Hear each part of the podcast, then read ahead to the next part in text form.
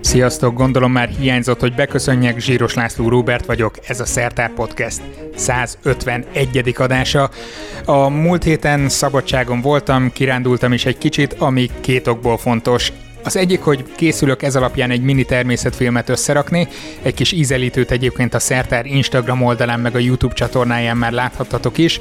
A másik pedig, hogy ha már utaztam, magammal vittem a hangfelvevőmet is, és beugrottam a Miskolci Egyetem Földrajz Geoinformatika Intézetébe, ahol nem is gondoltam volna, hogy egy Disney animációról tudok meg sokkal többet. 700 years into the future, mankind will leave our planet leaving Earth's cleanup in the hands of one incredible machine. Igen, ez a Wally. De tudtátok, hogy... Az a talajról szól. Mint ahogy a mai adásunk is. Az egyik vendégem Dobos Endre, aki nem, nem filmkritikus, viszont a természetföldrajz környezettan tanszék vezetője Miskolcon. A másik vendég pedig az egyik doktorandusza Kovács Károly. És hogy miért ez a mai téma? Hát Egyrészt, mert egyik oldalról ott van, hogy a digitális talajtérképezés, a rendelkezésre álló távérzékelt adatok, ugye éppen Európai Uniónak a saját kis Sentinel műholdjai. Ami lehetővé teszi, hogy centiméter pontossággal navigálnak az eszközök, szinte kis kanállal teszi bele a növény szájába azt a két darab nitrogén molekulát, amit akar. Ugyanakkor mégis folyton azt hallani a hírekben, hogy fél ország azon sír, hogy belvíz van. Majd gyorsan levezetik, és két hét múlva, nem is két hónap múlva mindenki az asszálytól retteg, mert nincs víz. No, ennek az ellentmondásnak a hátterét fogjuk mindjárt feltárni. A szertárt szerkesztőségektől függetlenül készítem önkéntesen. Köszönöm azoknak, akik egy jelképes havi előfizetéssel elismerik a munkámat, és lehetővé teszik, hogy ezek a tudásmorzsák mindenki számára elérhetőek legyenek. Ha eddig nem tetted, de ezután te is csatlakozol a támogatói csapathoz, a www.patreon.com per szertár oldalon tehetsz felajánlást, mondjuk havonta egy sajtburger menü árát, lehet vega is, meg egyébként is az összeget rád bízom. Köszönöm. Tehát mindjárt lesz szó precíziós mezőgazdaságról, a városokban uralkodó hőségről, meg úgy általában a talajtanról, de térjünk már vissza egy kicsit ez a kis szemétszedő robothoz.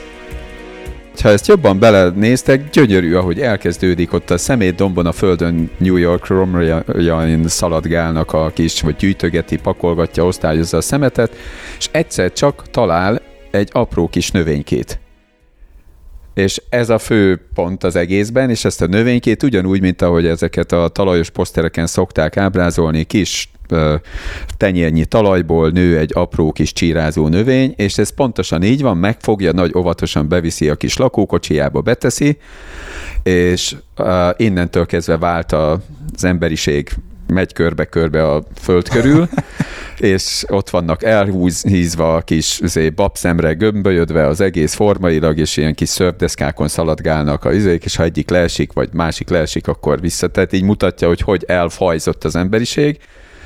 Igen, és akkor valami, már nem emlékszem a részletekre, de valahogy ez, ez, ez a kis szignál, ez visszakerül az űrhajóra, és akkor újra élet a Földön, gyakorlatilag újra megsarjadt, mert újra van talaj, és akkor be is írja a, a kapitány, a hajó kapitánya, hogy soil, mert nem tudják, hogy mi az, és akkor ott van, hogy az, ami a termőréteg, ami valamit, és akkor ebből jön a robotszerelem, és és a végén ugye ezt a kis növénykét odadja a lányrobotnak, vagy a fiú robotnak, nem tudom milyen a de ez egy gyönyörű történet tulajdonképpen, kicsit utopisztikus, de egyáltalán nem az. de, de egészen új megvilágításba helyezted itt ezt a filmtörténeti mérföldkövet, tehát ez egy talajtörténeti mérföldkő is egyben, de de ha ennyire fontos a talaj, és ezt az alkotókat olyan jól elcsípték, akkor miért nem foglalkozunk többet ezzel a témával? Ti igen, mert hogy ti nap mint nap ezzel foglalkoztok, de szerintetek a köztudatban miért nem jelenik meg, hogy a talaj mennyire fontos? Most egy picit még magamnál tartom a szót, mert Jó, nyugodtan. nagyon kritikus leszek a saját társadalmunkkal. Talán azért, mert Magyarország, de a világ is egyébként a hosszú ideig a talaj nem volt egy korlátozó erőforrás. Ez nem igaz, mert ugye a száhelővezetnek az összes problémája, az elsivatagosodás, a túllegeltetés miatt, tehát ahol bármi módon megbolygatódik a felszín, onna, és nem tud regenerálódni, ott eltűnik.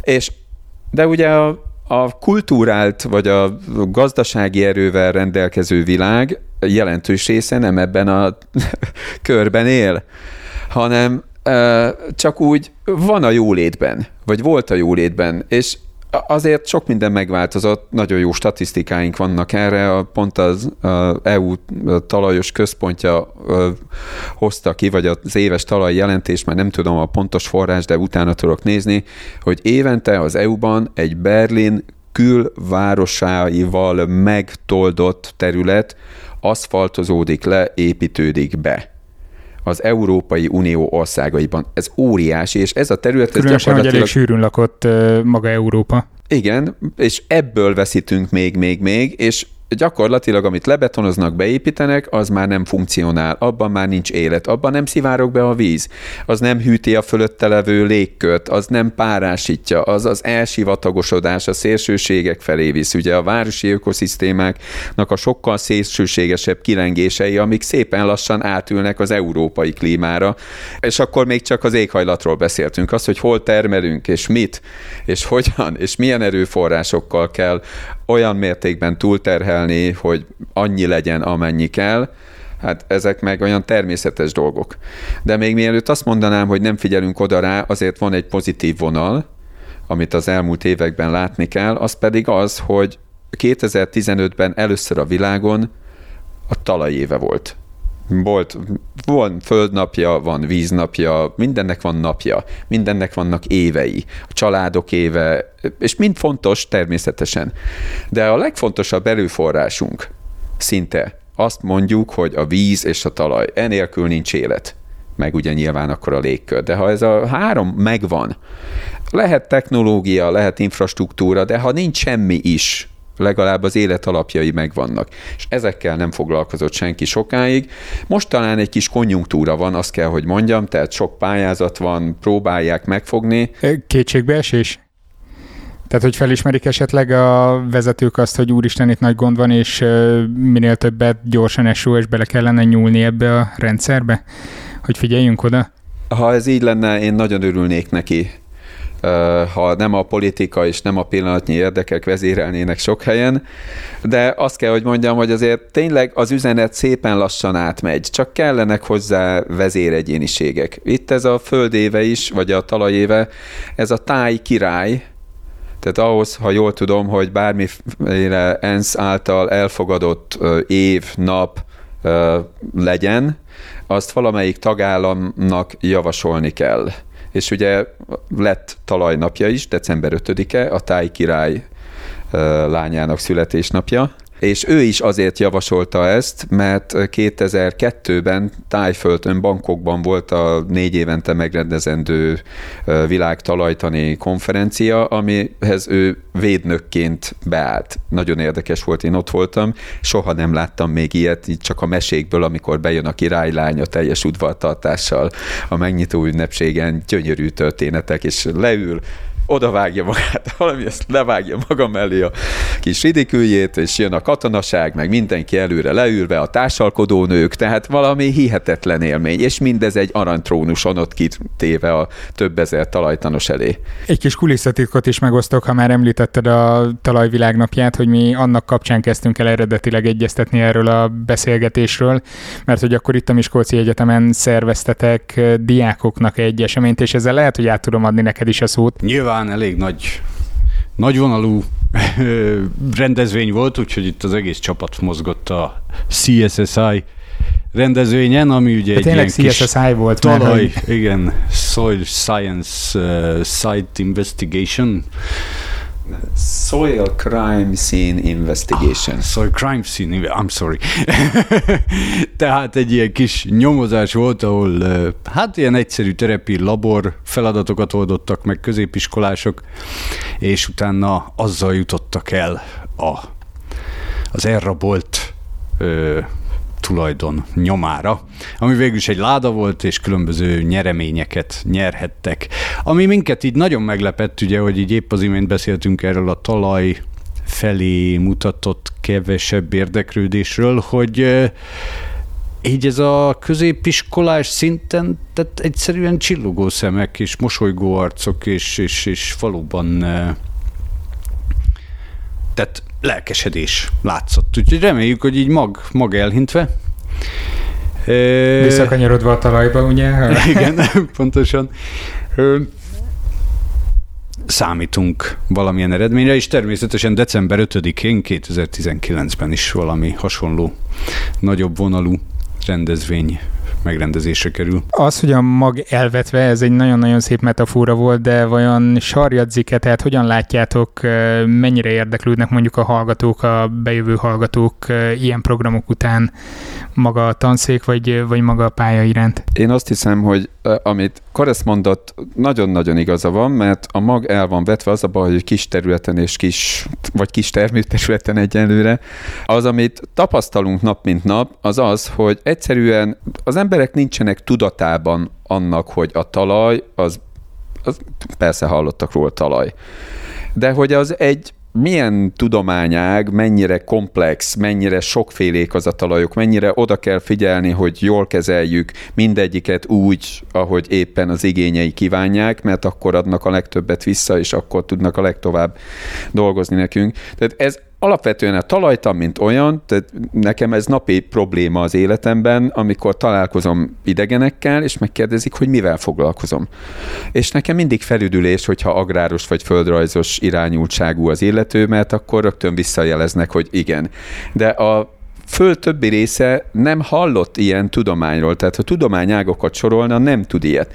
Viszont amit Koresz mondott, az az, hogy amikor ezek a gyerekek csak úgy véletlenül, tehát iszonyú erővel kell azon dolgozni, hogy ezt a tudást, vagy nem, ezt a szót egyáltalán visszaintegráljuk a napi közéletbe, mert és ezt kezdtem volna az előbb mondani, kritikaként a saját tudományos társadalmunknak, hogy olyan szépen bezárkóztak a saját kis elefántcsontornyukba, és nem hajlandók onnan kijönni. Azt hiszik, hogy csak egymással kell beszélniük, és már a gazdával sem beszélünk gyakorlatilag. Egy olyan, és ha nem tudjuk átadni, ha nem tudunk uh, igényt teremteni a tudásunknak, vagy a tudásunk iránt a társadalomban, nem tudjuk bebizonyítani, hogy de ennek igenis fontossága van, akkor soha nem fog élni. Ez nagyon jó, hogy említetted a gazdákkal való kapcsolatot, mert pont erre akartam rákérdezni, hogy most mielőtt elkezdtük ezt a felvételt, lementünk az alaksorba, ahol egy hatalmas nagy talajminta gyűjteményt mutattál meg nekem. Mondanám, hogy a szivárvány minden színében voltak ott talajok, de hát leginkább a barna meg a szürke különböző árnyalataiban. Viszont ez azt is jelzi, hogy ahány terület annyi talajtípus, annyiféleképpen fogja meghatározni meghatározni azt, hogy milyen mezőgazdasági termelés zajlik rajta. Tehát, hogy, hogy nagyon-nagyon komoly alapjainak kellene lennie, hogy a talajtan az kapcsolódjon akár a termeléshez, akár egyéb mezőgazdasági kutatásokhoz. De akkor ez ezek szerint nem így van, vagy nem, nem olyan szervesen? Amikor azt mondtam, hogy a társadalomban nincs benne, akkor sajnos azt kell, hogy mondjam, hogy a szakmai társadalomban is gyakorlatilag teljesen kihalt.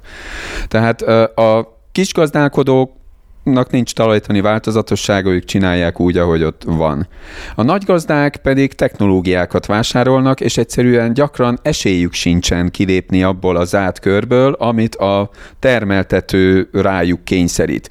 Ezt vedd meg, ezt szólt ki ilyen mennyiségben, és így. És nagyon kemény munkánkba tellett az, hogy bejutottunk egy nagy vállalathoz, Magyarország legnagyobb mezőgazdasági tanácsadó vállalatához, és ö, sikerült, de erővel kellett szinte belökni az ajtót. Ö, most lehet, hogy csúnya vagyok, ö, de más meg azt kell, hogy mondjam, hogy volt egy-két ember, aki nagyon nyílt volt, és azt mondta, hogy igen, és utána zászlós hajóvá vált utána a talaj, mert most ugye a precíziós mezőgazdaság korát éljük, amikor egy táblán belüli változatosságot is kezelni kell tudni. Olyan technológia van mögöttünk, hogy LTK-s GPS-ek vannak feltéve a traktorokra, centiméter pontossággal navigálnak az eszközök, gyakorlatilag, mindig ugyanoda vissza tud menni, szinte kis kanállal teszi bele a növény szájába azt a két darab nitrogén molekulát, amit akar. Minden tudunk. A kérdés az, hogy mi alapján fogjuk ezt a térbeliséget meghatározni. Hogyan mondjuk meg a gazdának, hogy itt a tőszám kisebb legyen, mert a talaj nem tud annyit, itt nagyobb legyen, itt vizes lesz, itt más műtrágya kell, itt nem gyomos, itt, és a többi. És a talaj nélkül tényleg eljutottunk oda, hogy el kellett mondani, hogy hé fiúk, hát amint itt dolgoztok, az egy talaj. És a talaj az nagyon sokféle lehet. Mert nézzük fölülről, nézzük az NDVI-jukat, hogy milyen a változatosság egy, egy területen belül, és azt látjuk, hogy igen, foltos. És akkor a szaktanácsadó kimegy, és azt se tudja milyen talajon, hogy miért foltos az a valami, mi azok, akkor itt gyengébben terem több műtrágyát adunk neki. Pedig már a kevesebb is szarabbul hasznosult, mert elnézést a szóért, a kevesebb is rosszabbul hasznosult, tehát akkor miért adnék ki többet? És hogyha ezeket én a tüneteket látom, sőt, még a tü- hát jó, a tüneteket mondjuk fel tudom mérni így, de hogy mi okozza, és hogyan kell kezelnem, ezt a talaj nélkül nem lehet, és most indultunk el végre oda a fiúkkal, annyi sokat vagyunk kint terepen szerencsére, és elkezdtünk térképezni, és nagyon pozitív visszajelzések vannak. Most Karesz arcára néztem közben, hogy mennyire, mennyire szerencsések, hogy kint lehetnek terepen, te ezt hogy éled meg? Ó, hát mindenképpen, mindenképp. Azért geográfus vagyok, tehát az iroda az eléggé nyomaszt. Itt egy kicsit még ehhez a témához így egy ilyen filozófikusabb hozzászólnék, szinte egy ilyen emberiség kritika szerűt, uh, ugye, hogy a technológiai fejlődés lehetővé tette számunkra, hogy igazából télen, nyáron, jó időben, rossz időben, mindig, reggel 8 délután négyig mindig ugyanazt csináljuk. Tehát képesek vagyunk megerőszakolni a körülményeket. És egyszerűbb is megerőszakolni a körülményeket, mint hogy, dolg, mint hogy dolgokat ugye így valóban a időjárásnak vagy a talajviszonyoknak megfelelően csináljuk. A mezőgazdasági technológiák, tehát olyan lóerők vannak, akkora vasak, hogy alapvetően meg ugye mögötte van a kémia is, hatalmas nagy érdekekkel, bármilyen különbséget össze tud maszatolni a technológia. És az ember ugye beleharapott az almába, és nagyon büszke erre a képességére. Tehát azért ennek eredménye az, hogy nem finoman nyúlunk, és mostanában értünk el odáig, hogy sajnos ilyen a világunk, de ugye gazdasági pénztárca irányból már meg lehet csípni az érdeklődést. Na de meg lehet akkor ezek szerint van nyitottság arra, hogy ha ti azt mondjátok, hogy mondjuk pontosan meg tudjátok határozni, hol milyen talajtípusok vannak, ahhoz lehet igazítani, ahogy mondtad, kis kanállal adni a nitrogén molekulát a növénynek a szájába. Azon például nyerhet annyit a gazda vagy a mezőgazdaság összességében, mint, mint ha folyamatosan tolja ki tételezzük fel a nitrogén műtrágyát, aztán legfeljebb helyenként jobban hasznosul, helyenként kevésbé, de valahol lehet, hogy ugyanott vagyunk árban, nem? Nem, én úgy gondolom, hogy nem. Sajnos jelen pillanatban még talán igen, és akkor megint egy rendszerkritika. Tehát a talajtannak, meg a talajtani tudatosságnak a legnagyobb gátló tényezője az a mezőgazdasági támogatás, az agrártámogatási rendszer, amikor gyakorlatilag egy mai gazdálkodó ö, megvásárol egy technológiát, nem gondolkozik, reggeltől estig ugyanazt a mennyiséget, ugyanazt ugyanúgy csinálja, nem érdeke, hogy gazdaságosan termeljen, mert ha kihozza nullára, akkor utána ö, minden költsége kifizetve, nyeresége ugyan nincs, de aztán felveszi a földalapú támogatást ami meg, ha van neki 500 hektárja, az már nagyon-nagyon jól megért, és nagyon nagy haszna lett. Tehát pontosan ezeket a, az odafigyelést, tehát a világon minden más szakmánál a legjobbak egy picit kiemelkednek azért, mert versengeniük kell, azért, mert az erőforrásokat be kell osztani. Itt viszont gyakorlatilag, amit Karesz mondott, hogy, mondott, hogy, hogy a vassal, meg a kémiával ezzel a hihetetlen mennyiségű befektetett energiával bármi összemosható. Gazdaságilag is bármi összemosható, de hogyha egyszer oda elkerülünk, hogy nézzük már meg, hogy jó, most megéri neked azt oda kidobni? Mert nagyon gyakran lehet, hogy jobb terméseket nem fogunk elérni, de olcsóbban fogjuk ugyanazt elérni, ha nem a talajvízbe megy a nitrát, vagy a nitrogén nitrát formájában elmegy, mert feleslegesen adtuk ki, nem tudott hasznosulni, mert rossz körülmények között, és a többi. És más ilyen dolog, ezer ilyen dolog van, ahol vagy a tőszámot felére hozom, mert úgyse fog megnőni akkorára, és nem fog többlettermést hozni, míg ha kicsit lazábban áll, akkor sokkal jobban fel tudja használni azt a kis. Tehát rögtön ott, ott a másik oldalon egyre próbálom majd ugye a kiadásokat csökkenteni, miközben a termés eredményeim hasonlók maradnak. És közben a környezeti terhelés zuhan, gyakorlatilag, mert minden, ami nem hasznosul, az egy negatív hatás a környezeti elemeken, a talajon, a vizen, az és a többi máson. Tehát én, én nagyon nem támogatom ezt, de ennek ellenére pedig azt mondom, hogy ha, ha tényleg igaz az a folyamat, amit most mondanak, hogy a, az alanyi támogatási, vagy alanyi alapú, vagy most nem jut eszembe a jó szó rá, tehát átállunk a környezettudatos gazdálkodás, vagy a precíziós gazdálkodás, illetve az annak esetleg többletköltségeit fedező támogatási rendszerre, hogy igen, tudsz te odafigyelően dolgozni, lehet, hogy ez picit drágább, de a támogatási rendszer ezt fogja neked fedezni. Na, ez már egy óriási előrelépés lesz, de egyébként pedig az van, hogy valahogy még mindig a mi rendszerünkben ez a terméscentrikusság van, tehát az a lényeg, hogy az egész ország mögé áll, de akkor is két grammal legyen több az a tonna per hektár, ahelyett, hogy a gazdaságosságra mennénk rá, meg a környezet tudatosságra. Itt viszont, ahogy mondtad, hogy az egész ország mögé állott, ez felvet egy nagyon fontos másik tényezőt is, hogy egy ilyen változás eléréséhez azért nagy társadalmi alátámasztó erőre is szükség van. Most elmondok egy történetet. Egy mérnök barátommal főztünk együtt, és valahogy főzés közben szóba jött az, hogy káposzta mag.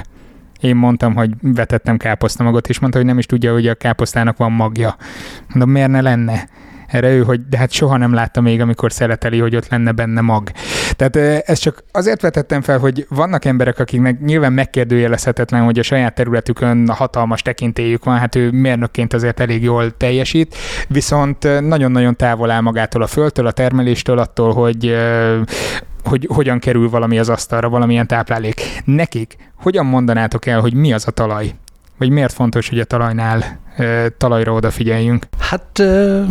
Vagy egy, egyáltalán, hogy mi, a, mi az, hogy talaj? Hogy, hogyan lehet megkülönböztetni a talajt attól a nem tudom, felhalmozódott kosztól, ami ott van a aszfalton a belvárosban? Én akkor azt mondanám, bár adtam volna, hogy akar ezt beszéljen, csak nem akart. Most én mindig úgy szoktam ezt kezdeni, hogy Magyarország nemzeti vagyonának azt mondják, és én ezt nagyon elhiszem, 40%-a a talaj, 40%-a a víz, és az összes tudás, infrastruktúra, minden, amit napi szinten ö, fontosnak tartunk, már nem fontosnak tartunk, hanem úgy értékelünk, vagy, vagy ö, értéknek tartunk, az a maradék 20. De ebbe benne van már minden.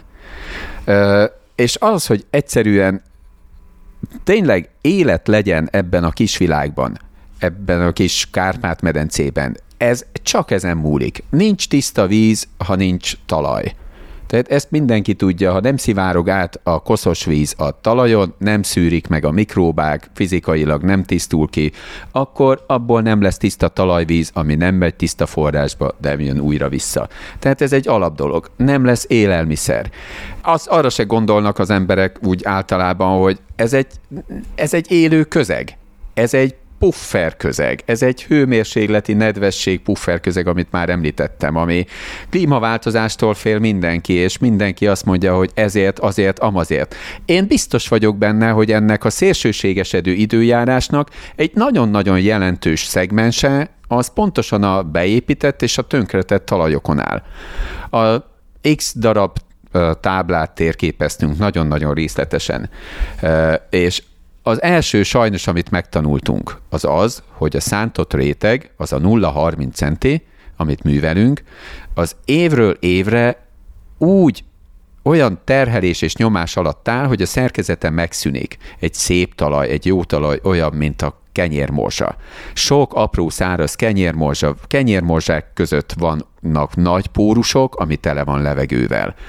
A kenyérmorzsákon belül vannak vékony pórusok, ami tele van vízzel. Ott élnek a mikróbák, ott él minden, amit tulajdonképpen a, az anyag átforgatásért, vagy az elemek, vagy a szerves anyag pörgésért felelős és mivel mellette ott van a levegő, ezért állandóan ez a kis vízcsepp, ami a talajmorzsában benne van, ez lélegzik, ez tele van oxigénnel, tehát annak ellenére, hogy vízben vagyunk, mégis oxigéndús, mégis aerób körülmények vannak, mégis pörög a világ, és egészségesen működik.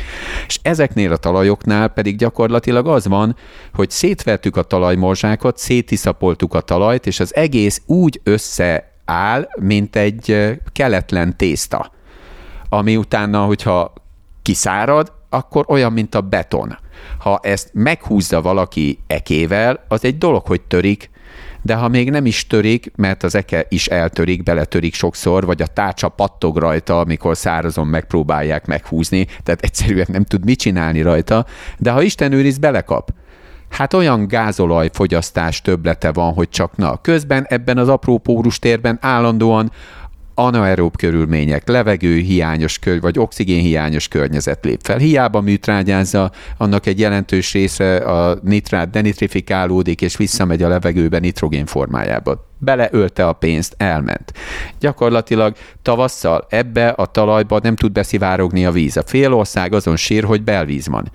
Majd gyorsan levezetik, és két hét múlva, nem is két hónap múlva mindenki az asszálytól retteg, mert nincs víz. Ennek a víznek ott kéne lenni a talajban. És ez mind annak a technológia vezérelt, kicsit megbocsátható módon talán azért, mert volt egy olyan rendszerváltásunk, amely rendszerváltásban az új tulajdonosok jelentős része nem szakemberként kezdte el a gazdálkodást. Nagy lendülettel, nagy lelkesedéssel, megtanulván azt az alaptechnológiát, amit korábban 40-50-60 évig látott, csak vett hozzá még erősebb és még jobb gépeket, amivel még jobban tudta ugyanúgy ölni ezt a rendszert, és akkor így elindult. És közben beállt mögé a piac, akinek ugye a fő érdeke, hogy eladjon, tehát nehogy gondolkozz, mert ha gondolkozol és megpróbálod jól csinálni a kis adottságaidnak megfelelően, akkor esetleg esetleg eltérsz a kötelező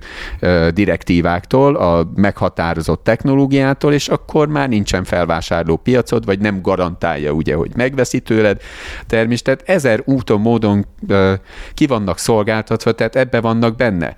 De más oldalról meg azt kell mondjam, hogy eljutottunk végre oda, hogy most már az országos vízügyi tanács is most már nem azon foglalkozik, vagy gondolkodik, hogy vésztározókat építünk, azon is természetesen nyilván kell, mert valahogy a tüneteket is kezelni kell, csak az okokat kellene, hát hogyha Miskolcon is, ez a legszebb példa, ezt szoktam mindig mondani, hogy elnézést kérek azoktól, akik ezt mondták, vízeseknek más az agyuk egy picit, mint a talajosoknak.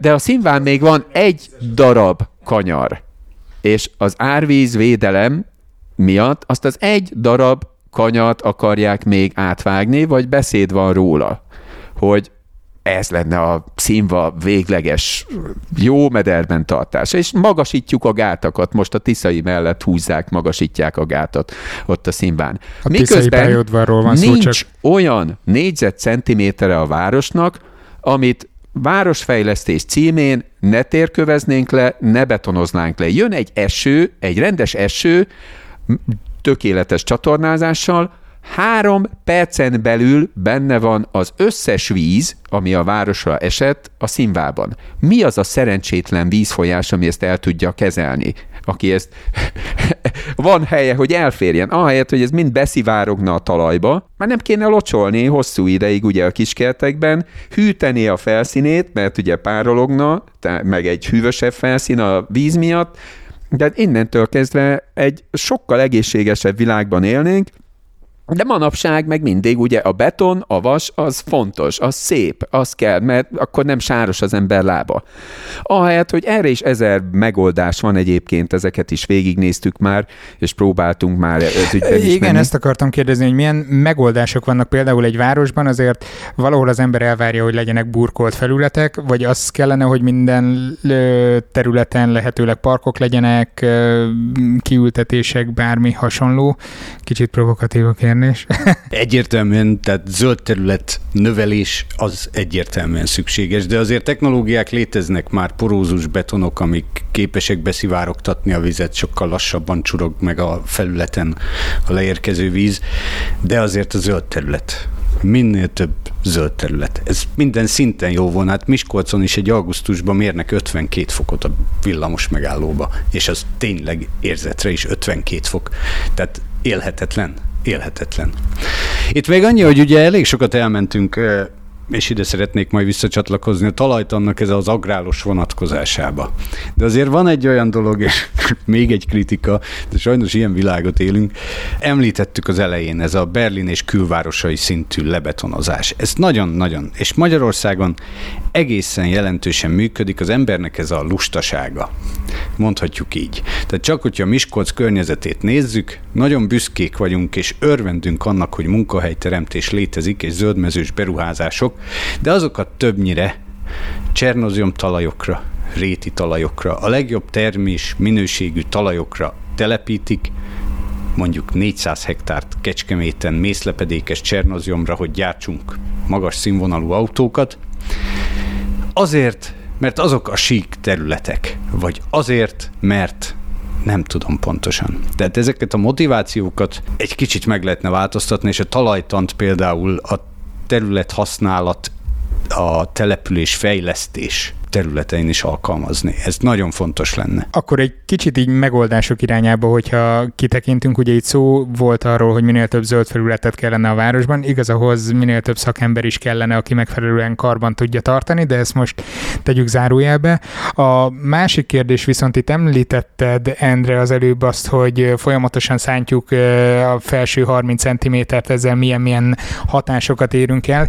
Itt például mi lehetne egy megoldás? Abba hagyjuk a szántást, vagy olyan technológiákat kezdünk használni, ami nem eh, jár együtt talajforgatással, talajműveléssel? Ez egy nem új kérdés. Tehát az, a magyar ember konzervatív, nagyon nehezen fog váltani, de aki vált, a, senkitől nem hallottam még, hogy sírt volna. Ezer olyan technológia van, ami, de hát egyszerűen én azt mondom, hogy nagyon sokat vagyunk kint terepen, és abban az a különleges, és az a jó, hogy nagyon sokszor, tehát most már így beépültünk nagy cégekhez, és amikor nekik termékbemutatójuk van, technológiákat és a többit mutatnak be, próbálnak eladni, mint mondtam, hogy a talajügy fontos része, ásunk szelvényt, és oda jön 100-150 nagy gazda, ezt a szelvényásás, bocs, hogy megállítalak, el tudod mondani, hogy miről van szó? Én ástam ilyeneket terep gyakorlaton talajtamból, de szerintem a legtöbb ember nem tudja, hogy mi az, hogy talajszelvényásás ez a világ legérdekesebb, legjobb dolga tulajdonképpen. Féltem, hogy ezt mondod. igen, igen. E, egyébként nagyon, tehát én, én nekem mindig ez a presszerféle szám jut eszembe, amikor uh, viszi fel a, a nőt az ölében az X emeleten, és akkor elkezdi leöltöztetni, és, és a végén nincs a ruha alatt senki. Én pedig pont fordítva uh, gondolom ezt a világot, tehát mindig, hogy a szelvényásás, az ásunk egy gödröt gyakorlatilag, de egy olyan gödröt, aminek az egyik fala, amit mi főfalnak nevezünk, az egy teljesen egyenes, függőleges fal, általában 60-80 cm széles, és akkor lesz egy 60-80-szor 150 cm, másfél méter mély falunk, amin gyönyörűen látszanak a talajnak a természetes rétegződései, a talajszintek, a talaj szemcsék felszínén található kiválások, tehát az összes olyan fontos folyamat, ami nekünk a talajok fejlődésének, állapotának, tulajdonságainak jellemzésére fontos, az látszik rajta. Ezt így lehet egyben látni, és egy szelvényt az ember kiás, akkor elkezd mesélni az elmúlt pár ezer év történéseiről. Minden látszik rajta, hogy milyen klíma alatt, milyen talajképzőkőzeten kinyúlt hozzá, mit termesztettek rajta. Hihetetlen történeteket lehet egy ilyen szelvényből megtudni a világról.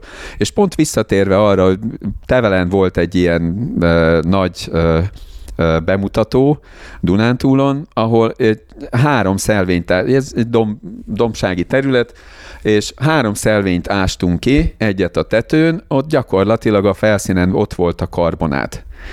Löszön képződnek a talajok, csak ugye csapadékos területről van szó, ott erdőtalajok képződnének, ahon, aminek az első lépése, hogy a karbonátok kilúzódnak belőle, és a talaj mélyebb szintjeire szállítódnak, ami eredményeképpen ugye beindul a mállás, az agyagosodás, az agyagvándorlás, elkezd szépen barnulni, vörösödni, jönnek ezek a gyönyörű színek, amiket már említettünk, és a legalján olyan egy méter mélyen meg van egy mészfelhalmozódási szint. Na, ez erózió annyit jelent, hogy ez a mészfelhalmozódás van a felszínen, tehát gyakorlatilag mézgőbecseket lehet ott a felszínen összeszedni, az azt jelenti, hogy másfél méter talaj onnan eltűnt.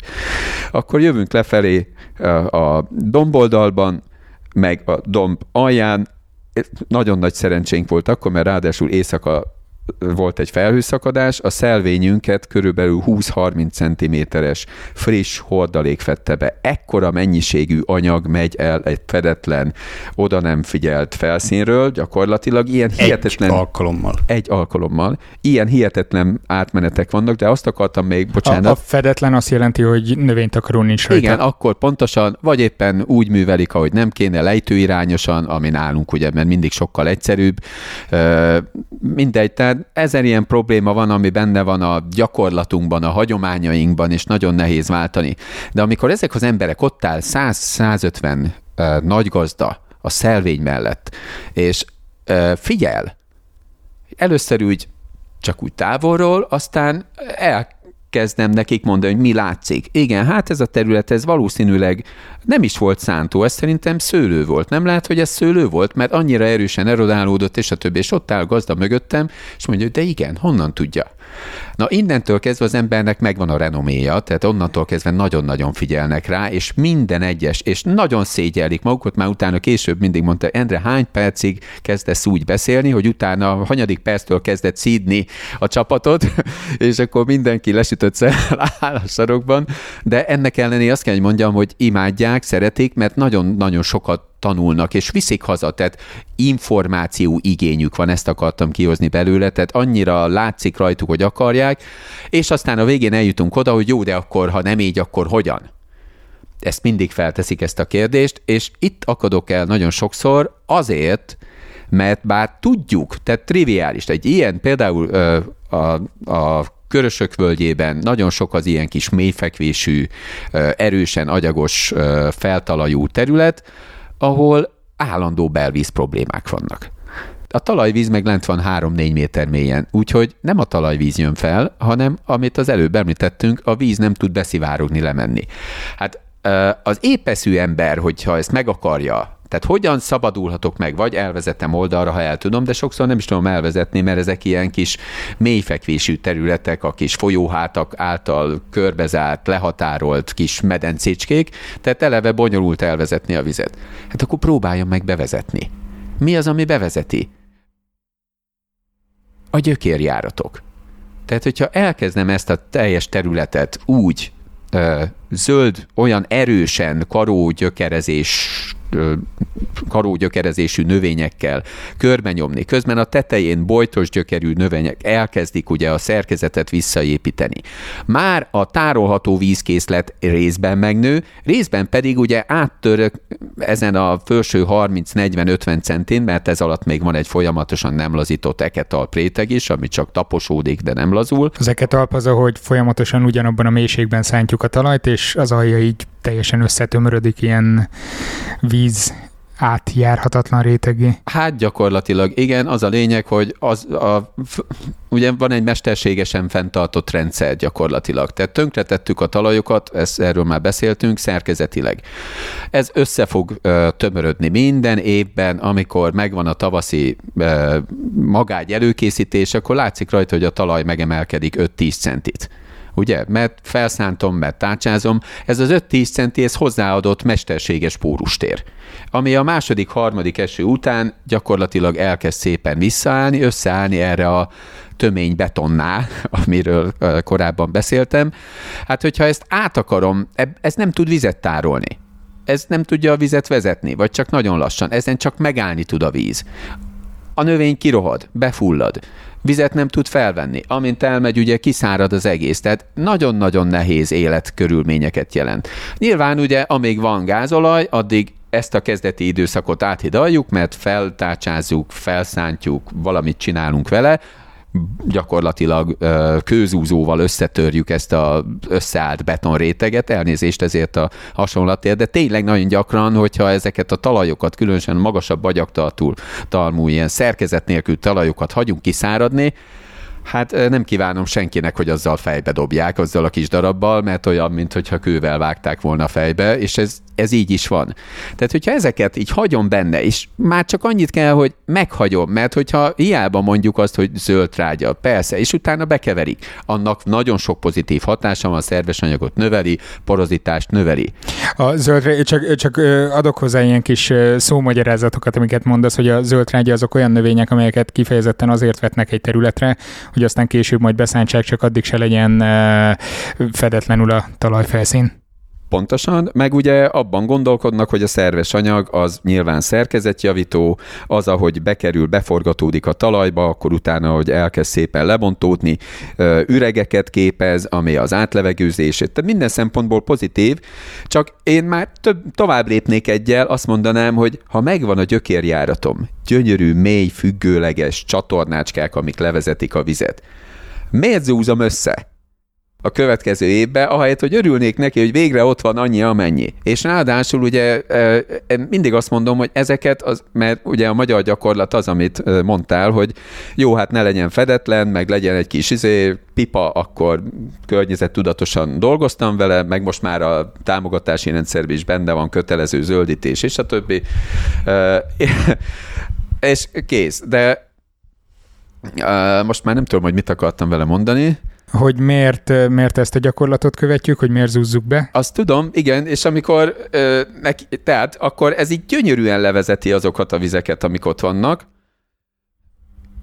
és benne marad a talaj rendszerébe.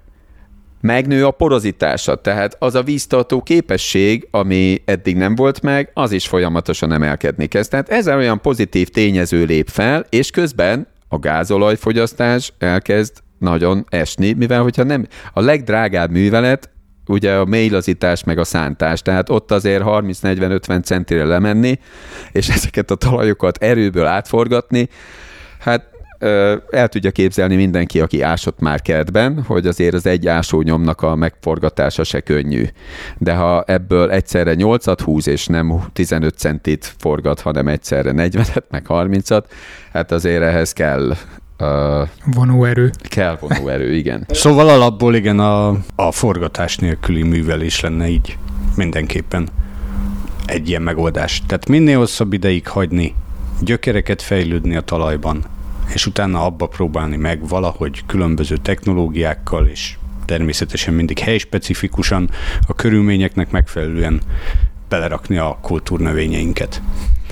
Ami ebben nagy nehézség, ugye, hogy nagyon sok esetben ez egy, vagy akár két termés, vagy vannak nagyon intenzíven te, te, használt területek, három termés kiesést is jelenthet. Az átállás pedig tarthat 4-5-6 évig is, ami nagyon jelentős termés kieséseket jelenthet. Ugye egy napi rutinjának, amikor ez egy nagyobb cég, ahol mondjuk 30 alkalmazottat, meg nem tudom hány gépet kell fenntartani, akkor egy ilyenre nagyon nehezen szánja rá magát egy termelő. Nyilvánvaló. Hát persze ennek van gazdasági oldala, viszont itt most két dolog jutott eszembe, megpróbálom észben tartani, de nem baj, kicsit csapongunk. Az egyik az az, hogy az viszont, hogy mit termesztünk ilyen technológiával, az meg fog változni, vagy meg kellene változnia, viszont a piacnak van igénye bizonyos termékekre, és azt, azt újra meg újra le kell rakni az asztalra. Tehát nem biztos, hogy például ilyen technológiával olyan mennyiségben tudnánk mondjuk búzát termeszteni, Ugy, ugyanakkor meg olcsó búzára, kenyerre szüksége van az embereknek. Én nem mondanám, hogy ezt nem lehet, mert erre a világ ö, ezer példát ad. Észak-Amerikában a nótil, hát én most nem akarok számokat mondani, de az biztos, hogy a teljes termőterület több mint 15%-ára kiterjed.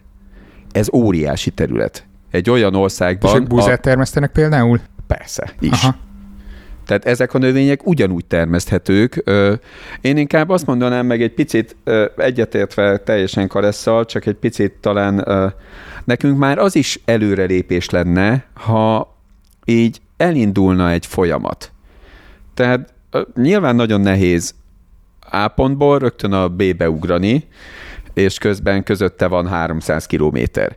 Nem tudjuk ezt olyan gyorsan megtenni, de ha már odáig eljutunk, és, és én ezt látom a fő problémának, hogy amíg az ember nem érzi a probléma súlyát, addig nem akarja megoldani, mert nagyon jól megvan ebben az állapotban, senki nem kompintotta fejére, és senki nem tudatosította vele, hogy hé, hát eh, ezt te sokkal jobban is tudnád csinálni, és neked lenne haszon.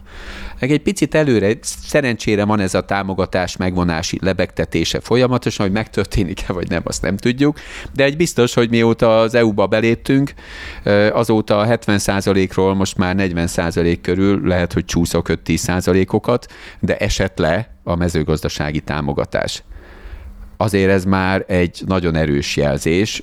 Nyilván nem akarok politizálni, meg nem akarom a lobbyerőt értékelni. Nyilván van, nem véletlenül van még mindig ilyen rendszer, amiben élünk, de azért egy okos embernek ezt látni kell már. És nem csoda, hogy a, különösen a nagy gazdasági erővel rendelkező, ö, odafigyelő vállalkozók elindultak a precíziós irányba mert tulajdonképpen, ahol a legnagyobb és legjobb technológiát tudod, ahol el kell kezdeni gondolkodni. Ez egy óriási lépés lesz, amikor nem egy száz hektárod van, ahol elindítod a traktort, és akkor ez x órán keresztül oda-vissza ugyanolyan beállításokkal végig szalad, hanem ugye esetleg 10-20-30 méterekkel ként változnak a beállítások, ami megint technológiában megoldott, önvezérelt, és a többi.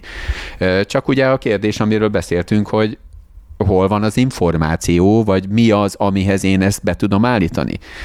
És a jó gazda mindig tudja tér, térképezésnél, amikor kimegyünk alacskára mindig a hallgatókkal, lehet, hogy ilyet nem szabad elmondani, de hát kezdjük ott a találkozási pont a kocsma. Ami nagyon jó, mert részben ugye elterjed a hír a faluban, hogy nem kukoricát lopni jöttünk, hanem rögtön tudják, hogy kik vagyunk. Mire felérünk a szőlőhelyre már, ja, maguk a... Tehát hihetetlen módon terjed a hír. Viszont más oldalról pedig ugye beülünk ide a kocsmába, és akkor, ja, talaj? Ja, hát voltak itt a 70-es évek közepén, és ott hátul kint a nyusziban, ott fönt a völgy tetején, ott 6 kilométerre, ott volt egy talajszelvényük, meg a másik oldalon, meg ennek a völgynek a végén ott mindig tocsogós, ott mindig áll a víz, a másik oldalon, hát oda nem érdemes semmit venni, mert mindig mindenki szárad, de gyakorlatilag a kocsmából már úgy jövünk ki, hogy megvan a talajtérkép fele. Ennél azért ma már sokkal precízebben tudtok, mint a vételeket ö, eszközölni, nem? Terepen. Már mint, a 70-es évek felvételezései? Igen, hogy itt 10 kilométerrel lefelé ott, ott volt egy talajszelvény, meg... Hát azért azt kiemelném, hogy ugye az 50-től 70-es évekig Magyarországon nagyon gyönyörű talajfelvételezés folyt. Igazából máig ezeken az alapokon nyugszik szinte minden, ahol használnak valamilyen talajadatot így mostanában indultak el újabb technológiák, a digitális talajtérképezés, a rendelkezésre álló távérzékelt adatok, ugye éppen Európai Uniónak a saját kis Sentinel műholdjai, amik hatalmasat segítenek ebben, és most lettek lehetőségek, hogy esetleg a régi adatbázisokat felújítsuk, újabbakkal és digitális technológiákkal, illetve ugye, ahogy Endre mondta, hogy az igény növekedésével azért már vannak lehetőségek, ugye anyagi és többnyire anyagi lehetőségek, kisebb területek nagyon precíz, nagyon mély feltérképezésére, de itt is szintén ugye maga a munka egyik eredménye az lesz, hogy távérzékelés, tehát újabb digitális technológiák segítségével ezeket a kicsi, jól ismert területekről szerzett információkat nagyobb területekre kiterjesszük.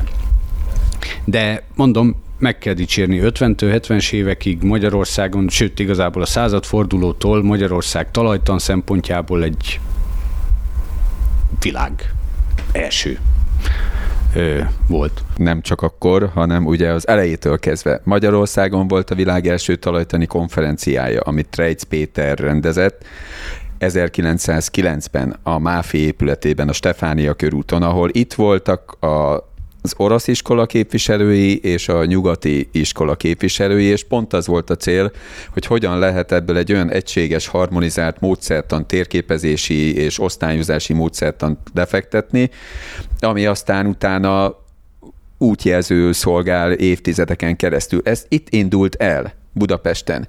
És ez a Trejc Péter volt az, akinek a vezetésével a legelső térképek készültek el, ő több országnak megrendelésre készítette Európában talajtérképet, ugye akkor volt az 1900-es évek elején a nagy igény arra, hogy legyen meg Európa első talajtérképe. Ebben is vezettünk. Zsigmond Elek volt az, aki olyan talajtankönyvet írt a 30-as években, amit Amerikában tanítottak, mint alaptankönyvet. Kevés ilyen magyar tankönyv van azóta is, amit a világon mindenütt elfogadnak, és ha azt mondjuk, hogy Zsingbondelek, Magyarországon nem tudja senki. Amerikában a szakma a legnagyobbak között említi. Utána jött ugye Madari Krejbig Lajos. Az 50-es évek közepéig úgy feltérképezték a 30-as évektől az 50-es évek közepéig Magyarországot 25 ezes méretarányban, Franciaország, Olaszország most fejezte be az egy a negyedmilliósat. Nekünk meg már az 50-es évek közepére megvolt a teljes ország 25 ezeres méretaránya. Úgyhogy hihetetlen történet van. De visszatérve arra, amit kérdeztél, mert, mert egy kis reklám a szakmának. Már megoldások terén? Hogy, hogy igen, hogy a talajtérképezés picit megváltozott azóta. Akkor is voltak már ugye katonailag ö, lefedett ö, légi felvételek, ami sokat segítettek, ugye megkaphatták, esetleg még egy tízezes topó térképet is kaphattak, de nem adhatták oda senkinek, mert ugye ez még az az időszak volt, amikor, de erről nagyon szép történeteim vannak, de most nem erről van szó. Most viszont már gyakorlatilag olyan mennyiségű Google earth adat van, ingyenes Sentinel műholdak, mindenféle hullámos tartományon, a láthatón, a, azon belül ugye szétszedve kék, zöld, vörös, a zöldről mindenki tudja, hogy ott vernek vissza a növények a legjobban, meg ugye a közeli infrán, a vörösön, meg a kéken ott a klorofil A, meg a B az nagyon elnyel, ebből már rögtön tudjuk, hogyha erősen visszaver a zöldön, meg a közeli infrán, és erősen elnyel a kéken, vagy a pirosan, akkor mekkora a biomassa tömeg. Hihetetlen. Ebből vannak ugye az NDVI felvételek, vagyis a vegetációs indexek. Ez már rögtön utal a biomassa jólétére, mennyiségére elmegy egy traktor, ezek az új LTK-s traktorok, tele vannak, mint minden hétköznapi autó, tele vannak kis szenzorokkal. Üzemanyagfogyasztás, vonóerő, és a több motorhőmérséklet. És úgy centiméter vagy öt méterenként logolja az adatot. Tehát én már abból is tudok előre gondolkodni, hogy esetleg nehezedik, tömörödött a talaj, vagy megváltozott a fizikai félesége, hogy milyen az üzemanyagfogyasztás. Olyan szép üzemanyagfogyasztási térképeim vannak, amit át tudok vinni talajfizikai paraméterek térképezésére. Akkor ipar 4.0 után itt a mezőgazdaság 4.0? Ez pontosan így van, erről senki nem tud. Ez a mai mezőgazdaság, ez olyan hihetetlen technológiával rendelkezik. Ezek az új öntöző berendezések minden egyes kis öntöző ö, szelep külön állítható itt ennyi megy ki, ott ennyi, amott annyi kell. GPS vezérli a mozgását folyamatosan, föld alatti kábelek irányítják. Ezek a traktorok, amit mondtam, össz, úgy mennek a gépek gyakorlatilag, hogy a kombány meg se áll, hanem összeharmonizálja a számítógép a traktor meg a szállító ö, eszközöknek a haladását, és menet közben kiüríti úgy, hogy közben újságot olvas a, a, a vezető. Tehát valami hihetetlen az, hogy már mire képes. Sőt, ugye megy elől a traktor elejére oda tesszük a mindenféle spektrális szenzorokat, ami nézi a növényáll, ugyanúgy, mint a műholdakról látszik, ezt lentről is meg lehet nézni, és akkor annak megfelelően rögtön feldolgozza az eredményt, és hátul már annyi műtrágyát bocsát ki, amennyi mondjuk itt ennek a valaminek a kezelésére kell. Vannak a veriszeink, olyan kis ö, vezetőképesség, mágneses ö, tartományokban távérzéket, vagy a felszínen húzott kis eszközök vannak, amik az agyagtartalomra, nedvességtartalomra gyors, közelítő térképeket tudnak adott pillanatban csinálni. És ezek mind-mind nekünk, arról nem is beszélve, hogy amikor a traktor végig megy, nem csak a fogyasztás hőmérséklet, hanem az adott pillanatban a tengerszint feletti magasságát centiméter pontosságba beállítja. Tehát nekem már nem az elnagyolt tízezes méretarányú térképre kell kell ránéznem, hanem centiméter pontossággal látom, hogy a táblán hol vannak mikromélyedések, mikromagaslatok, az egyikben összegyűlik a víz, a másikról lefolyik a víz, ez reduktív lesz, itt a nitrát elmegy, ott viszont megmarad, ha már magasabb, akkor ezt tudom mihez kötni, akkor jönnek ugye a földrajzos tudás alapjai, amikor geomorfológiából megpróbáljuk azonosítani az egyes felszínformákat,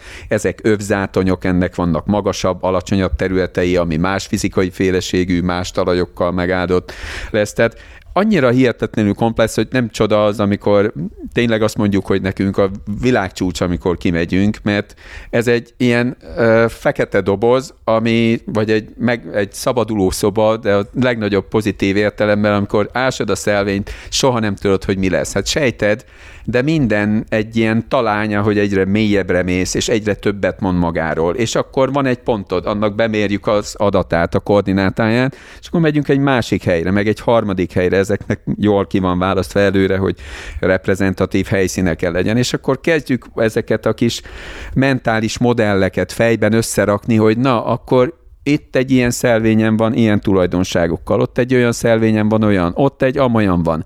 Mi azok a különbség? Először is mik a különbségek? Mik között, mik a variancia alapjaim? És utána elkezdem ezt a felszínhez, meg, meg a talajképzőkőzethez, meg minden máshoz kötni, hogy térben ki tudjam terjeszteni, és a végén lesz egy térképen belőle, és úgy ismerem a táblát, hogy mint a tenyeremet. Két kérdés fogalmazódott meg itt bennem menet közben. Az egyik az az, hogy tök jó, hogy ennyi mindennel foglalkoztok, és ennyi mindent itt a tanszéken kutattok nagy mélységeiben, és próbáljátok azért a nagy üzemekkel, gazdákkal tartani a kapcsolatot. De hol máshol jelentek még meg, mert hogy hallottam, hogy volt múzeumban is nagyon jó tárlatotok, diákokra utaltunk, hogy szerveztetek nekik különböző programokat, tehát a nagy közönséggel hol tudjátok tartani tartani a kapcsolatot? Vagy tartjátok-e? Természetesen, sőt, talán elsőként itt így egy konkrét projektünkről beszélnék, amit fut nálunk, azt úgy hívják, hogy Grow Observatory, egy ilyen európai támogatású, jelentős majd 20 európai konzorciumi taggal szerveződő projekt, aminek a célja egy közösségi alapon szervezett talajnedvesség monitoring hálózat. És ugye ez egy ilyen komplex dolog. Egyrészt itt a talaj, itt és már említettük ezt a részt, hogy itt vannak az emberek, és mennyit tudnak, vagy mennyire érdeklik, vagy mennyire tudatos számukra a talaj. A másik rész pedig ugye maga ez a citizen science, angolul közösségi tudomány talán így hívják, aminek a megszervezése a feladata ennek a projektnek, tehát egy tudományosan és szakmai gyakorlati célokra használható adatbázist generálni úgy, hogy azokat különböző egyszerű érdekelt emberek mérik számunkra. Na, ezzel kapcsolatban hatalmas mennyiségű kommunikáció és jelenlét és beszélgetés és oktatás. Minden szinten a kicsi kis falusi egyszerű embertől a nagy gazdáig találkoztunk emberekkel, beszélgettünk, és telefonálgatunk azóta is szinte napi szinten, mert ugye azért vannak technológiai problémák, hogyan mérjem, miért nem működik, stb.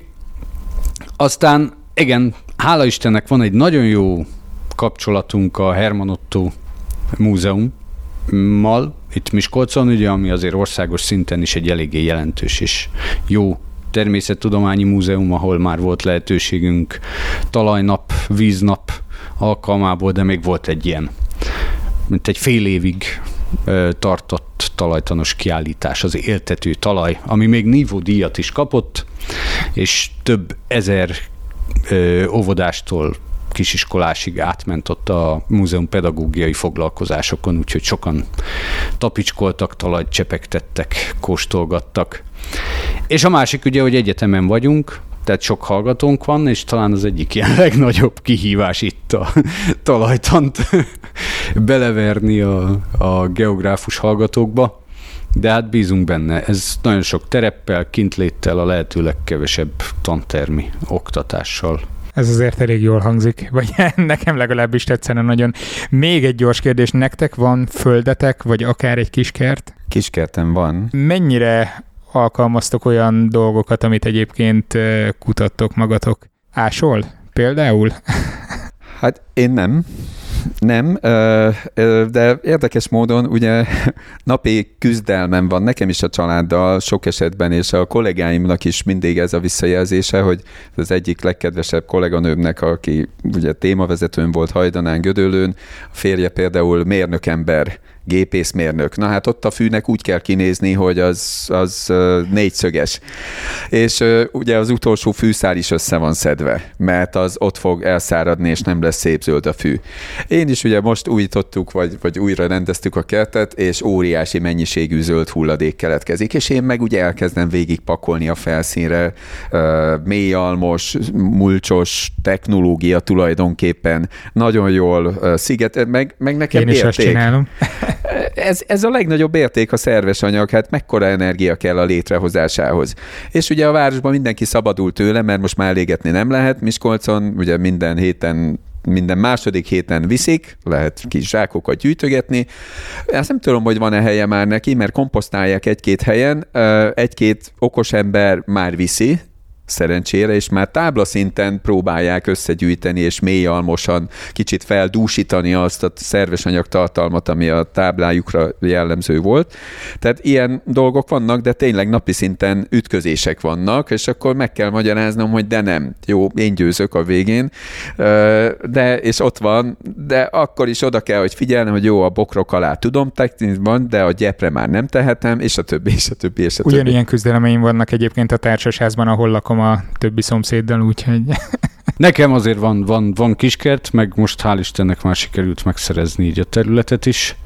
E, így a kiskert például az imént említett Grow Observatoriban ilyen reprezentatív kis adatgyűjtő állomás volt, ahol nagyon sok mindent sikerült elmagyaráznunk, a különböző mulcsolásos vagy takarásos különbségeket, kis legelő, ahol így a kis ló legel, a visszadolgozott komposzt, annak a hőmérsékletét is méregettük, tehát így jellemzően az használva, használva van így ilyen bemutató ez a hőmérséklet egyébként elég, elég jelentős lehet, tehát amikor a friss komposzt elkezd dolgozni, akkor ott elég magas hőmérsékleteket el lehet érni. Izgalmas, amikor 70 fokig is elmegy például, az így valóban.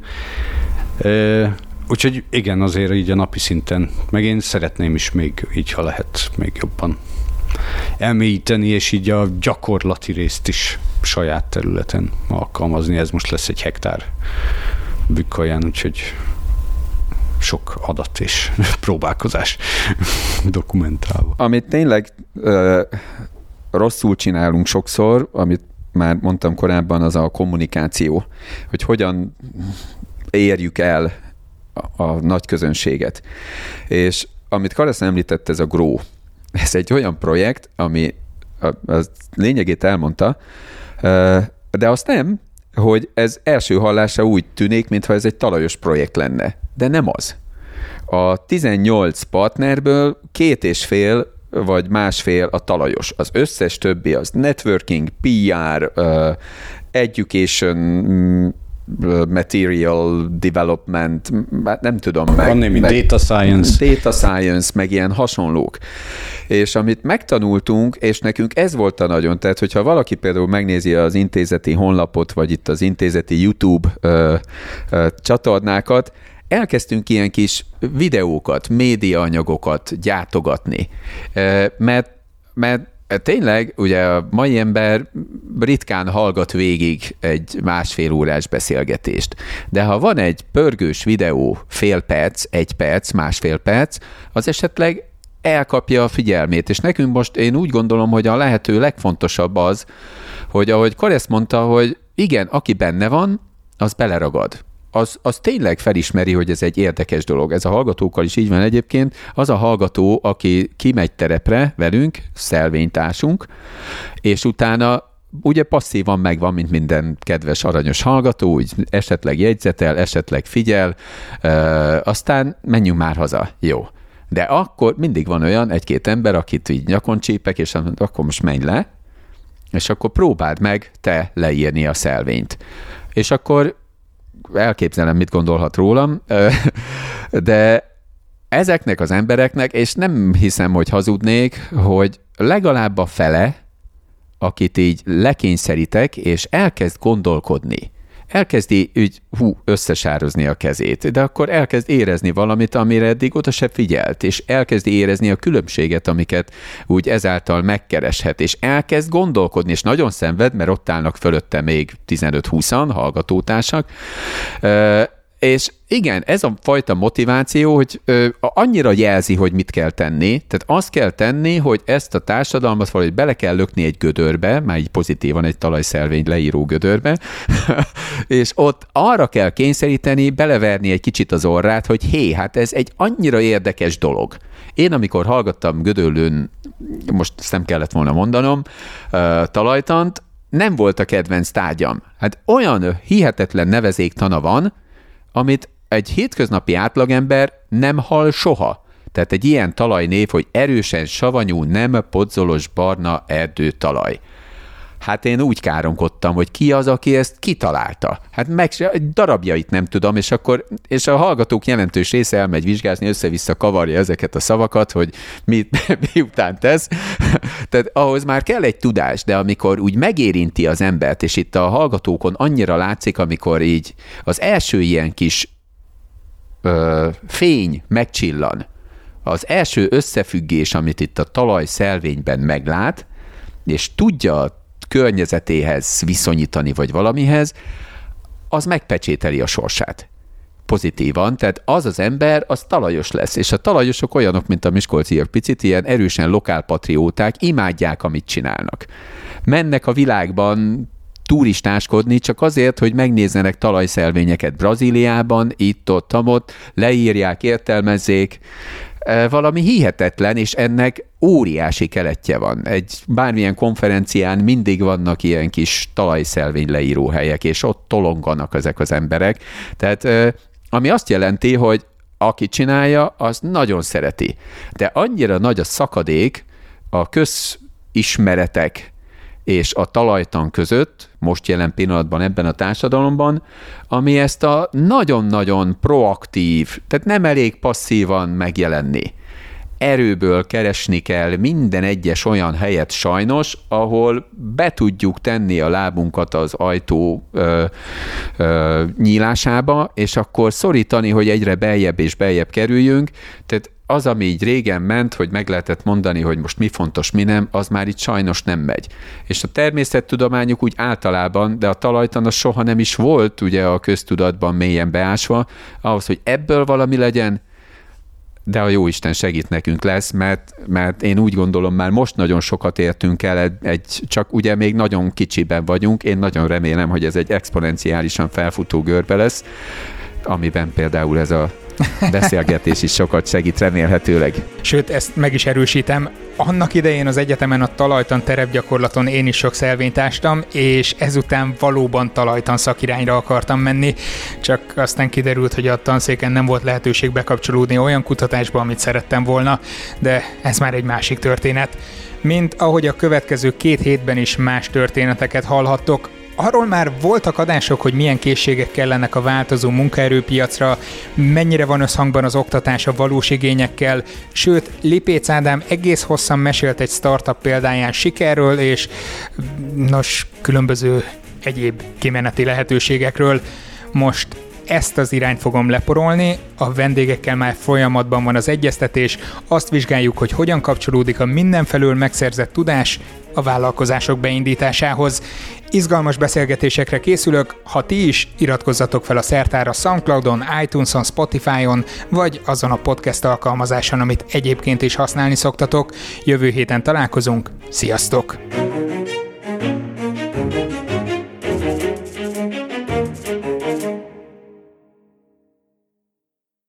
Ez a műsor a Béton közösség tagja.